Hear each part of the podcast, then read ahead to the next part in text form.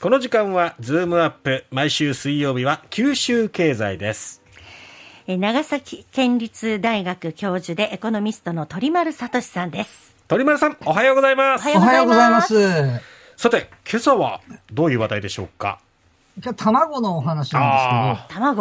卵、物価の優等生と言われ続けてきた卵なんですけど、ちょっとここに来てグレつつあるっていうことですね。グレる、まあ、優等生に対してそういう状況だってことですね。今までどの程度優等生だったのか調べてみるとですね、はい、1kg あたりの年平均価格、1kg、M サイズが 60g ぐらいですから、そうすると16個ぐらいになるんですけど、1キロあたり年平均価格で、1980年、382円でした。2000年が309円でした。2020年は333円でした。ということで、まあ大体安定して推移してるんですよね。そうですね。世の中のインフレとかデフレとはほぼ無縁で、いろんな物価が上がろうと下がろうとお構いなしに300円台前半でほぼ安定推移してきたと。で、2000年から2021年までの平均価格出してみたら330円っていうところで、まあ、10個入りのパック価格に換算すると、まあ、ほぼほぼ200円っていったところかなっていう感じです。ただ、スーパーで、特売日っていうか、目玉商品となるときはもう150円とかですね、そういったのもあったりはするわけですけれども、で、ところがその優等生のはずの卵の価格が今高騰していて、スーパーの店頭価格っていうのはもう250円超えて260円程度まで上昇してるんですね。今高いですよね。だから過去、ワンパック平均値が200円が60円値上がりしたのかっていうと、まあ結構な値上がりだよね、他の商品も上がっているよねっていう、そういう感じがするんですけれども、実は今が1月だっていうことも考えると、ものすごい価格高騰っていうふうに言えます。1月、どういうことですか？本来年間で一番卵って安くなるのが、7月から8月の夏場なんですよね。これ人間の方も食欲がなくなるんですけれども、鶏の方も食欲が夏バテしてしまってですね。で、供給量が減るんだけど、やっぱり、人間の食べる量なんかということですよね。で、年末年始については、これは物流が止まるんですよね。ところが、卵を産む鶏にとって、盆も正月もないわけで。関係ないですね。やっぱり産み続けるので、在庫が積み上がってしまって、それが年明け後に一気に流れ込んでくるので、供給過多になって価格が下落すると。なるほど。で、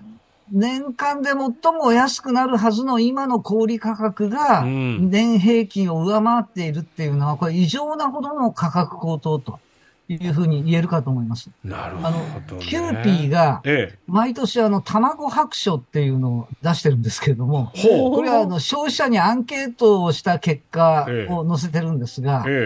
その中にあなたが卵を購入する際に重視する項目は何ですかっていうのがあるんです。要するに卵購入の決め手なんですけど、第3位は国産であること。第2位がその卵のサイズ、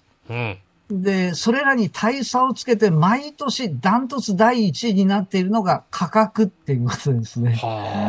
安いのを選ぶっていう。なるほど。ところが今はもう安い卵っていうのを選べなくなりつつある状況っていうことですね。その背景にあるのは、トウモロコシの餌になるのがトウモロコシですけれども。輸入価格が、ウクライナ危機と、足元ちょっと円高に触れてますけど、円安の影響で、餌代が高くついてしまって、農家さんの中にはもうこんなに価格が上がったらもう利益が出ないっていうのでやめようかって言って実際廃業されるところもあるそうなんですよね。で、供給量が減っていると。供給量が減っているところに昨年末から猛威を振るっているのが高病原性鳥インフルエンザ。はいはい、そうですよね。九州特にひどいですもんね。1週間前ですけれども、今シーズン、まあ、今年度の、全国の殺処分数っていうのが初めて、1000万羽を超えたっていうんですよね。はい、1000万羽っていうのがどのくらいの量なのかっていうのがちょっと想像できないんですけれども、なかなかこれが収束に向かいそうになくて、もう産地の方ではもう戦々恐々としている状況ですね。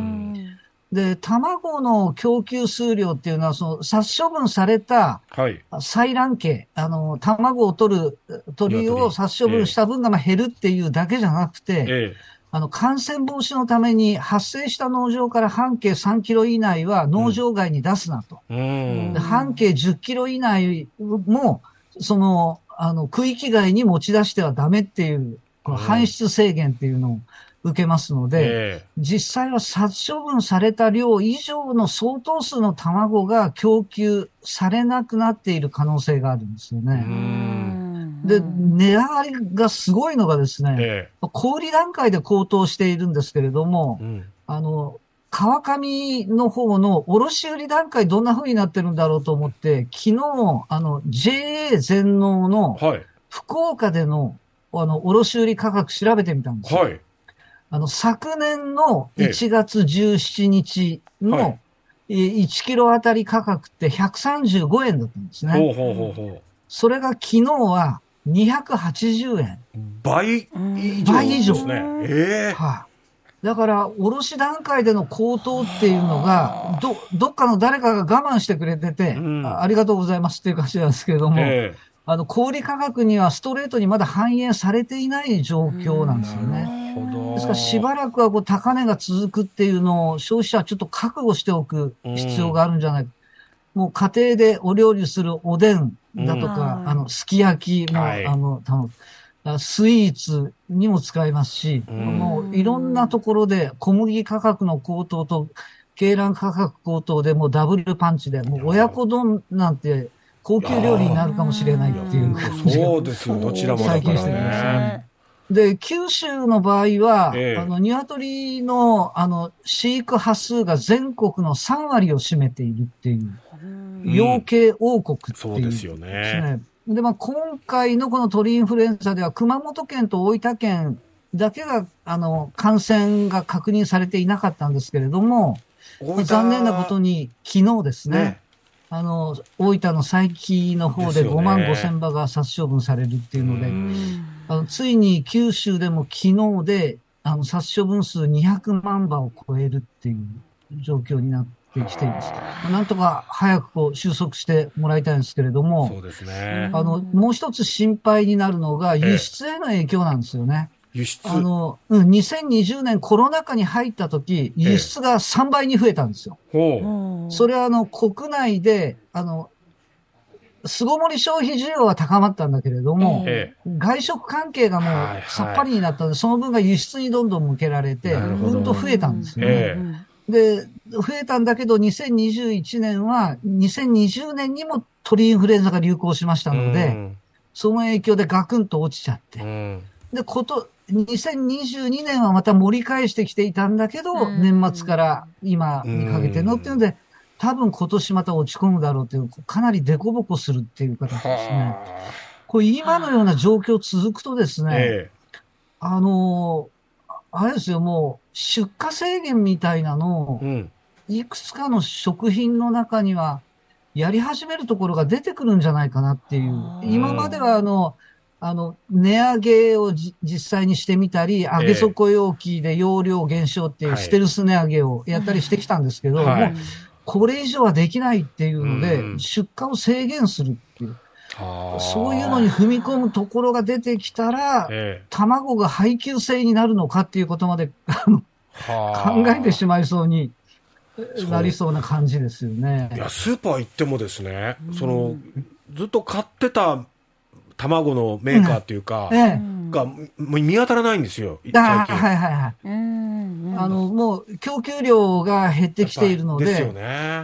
出荷をある程度規制しているのかもしれないですね。そういうところもすでに出てきてるんでしょうね。いや本当価格の物価の優等生と言われてきた卵ですけども、今本当大変な状況になってますね。そうですよね、ここはだから消費者も理解を示す必要があるかと思います。はい、わかりました。鳥丸さん、どうもありがとうございました。ありがとうございました。長崎県立大学教授鳥丸聡さんでした。